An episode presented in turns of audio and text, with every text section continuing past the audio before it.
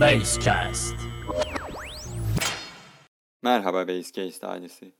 Bugün 2020 yılının son günü 31 Aralık Perşembe. Basecast ailesinin haftalık haber podcast'i Bir Haber'in yeni bölümüne hoş geldiniz. Bu bölümde her zaman yaptığımızın biraz dışına çıkıyoruz ve haftalık bülten değil, yıllık bülten yapıyoruz. Evet, bitirmek üzere olduğumuz 2020 yılında neler yaşanmış bunları konuşacağız. Eğer siz de hazırsanız çayınızı kahvenizi koyun. Ben Tarık Bulduk. Başlıyorum.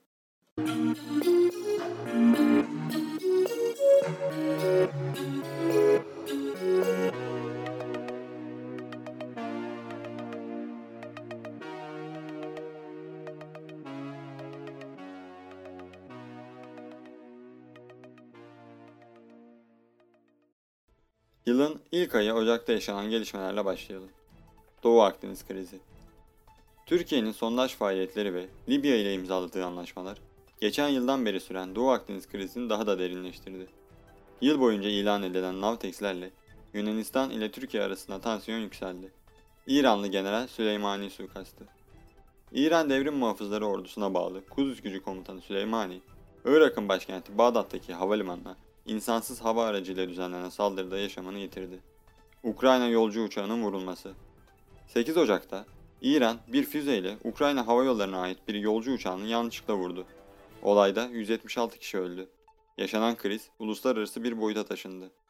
Elazığ'da deprem 24 Ocak'ta Elazığ'da meydana gelen 6.8 büyüklüğündeki depremde en az 41 kişi hayatını kaybetti, binden fazla kişi yaralandı. Ve Kobe Bryant'a veda. 26 Ocak'ta NBA yıldızı Kobe Bryant kızı ile birlikte helikopter kazasında yaşamını kaybetti. Şubat ayı ise afetlerin sık yaşandığı bir ay oldu. Van'da çığ felaketi. 4 Şubat'ta Van'ın Bahçesaray ilçesinde meydana gelen çığ faciası en az 41 kişinin yaşamına mal oldu.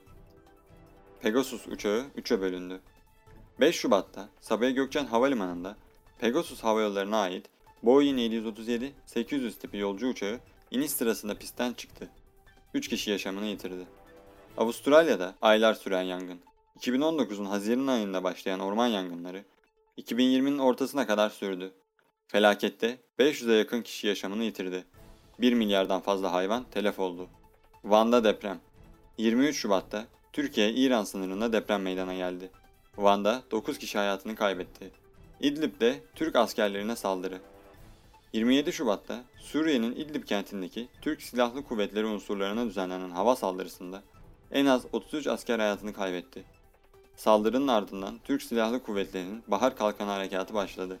Mart ayında ise tüm dünyayı etkisi altına alan Covid-19 dışında öne çıkan bir gelişme yaşanmadı. Koronavirüs pandemisi ve yeni normal. Yılın 3. ayında tüm dünya koronavirüs ile daha yakından tanıştı. Salgın Çin'in ardından diğer Asya ülkeleriyle Avrupa'ya daha hızlı yayılmaya başladı.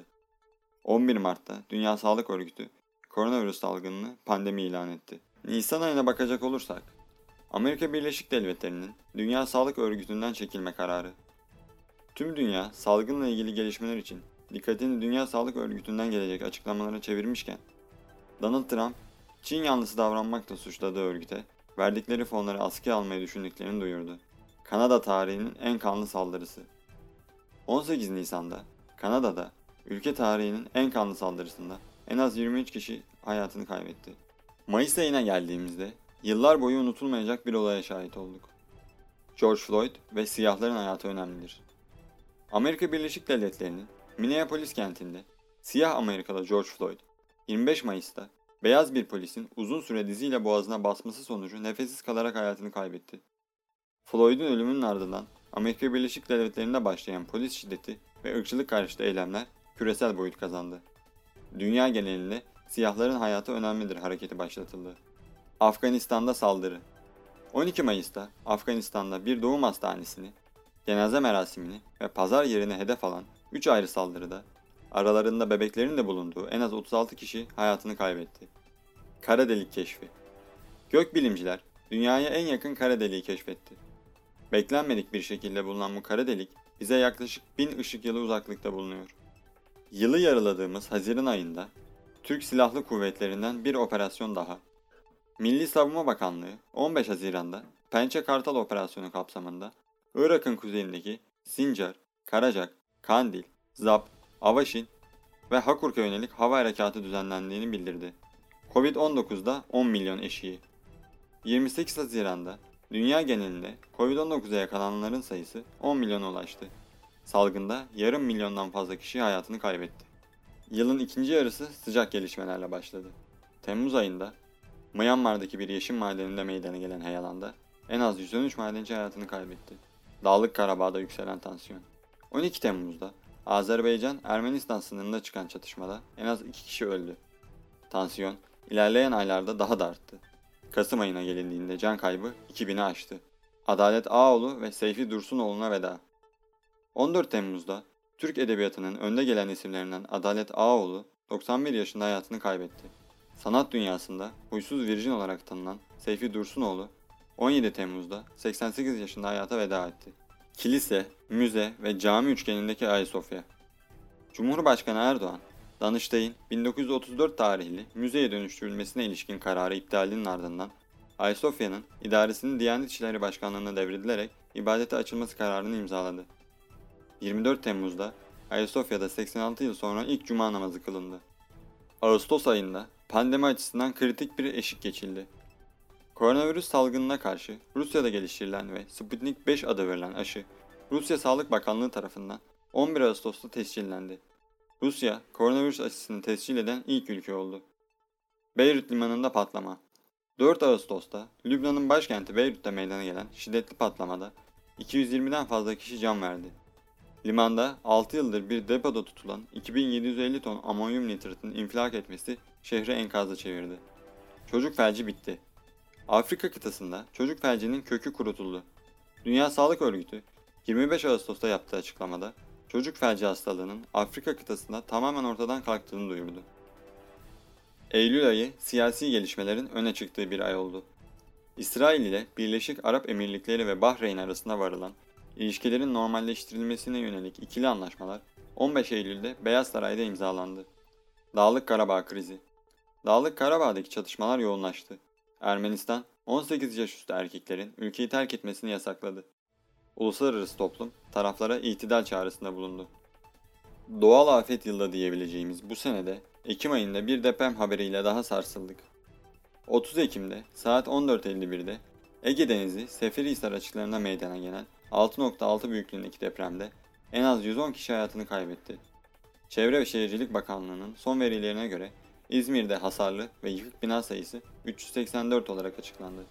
Ayda su bulundu. 26 Ekim'de NASA ilk defa ayın güneş gören yüzeyinde su bulduklarını açıkladı.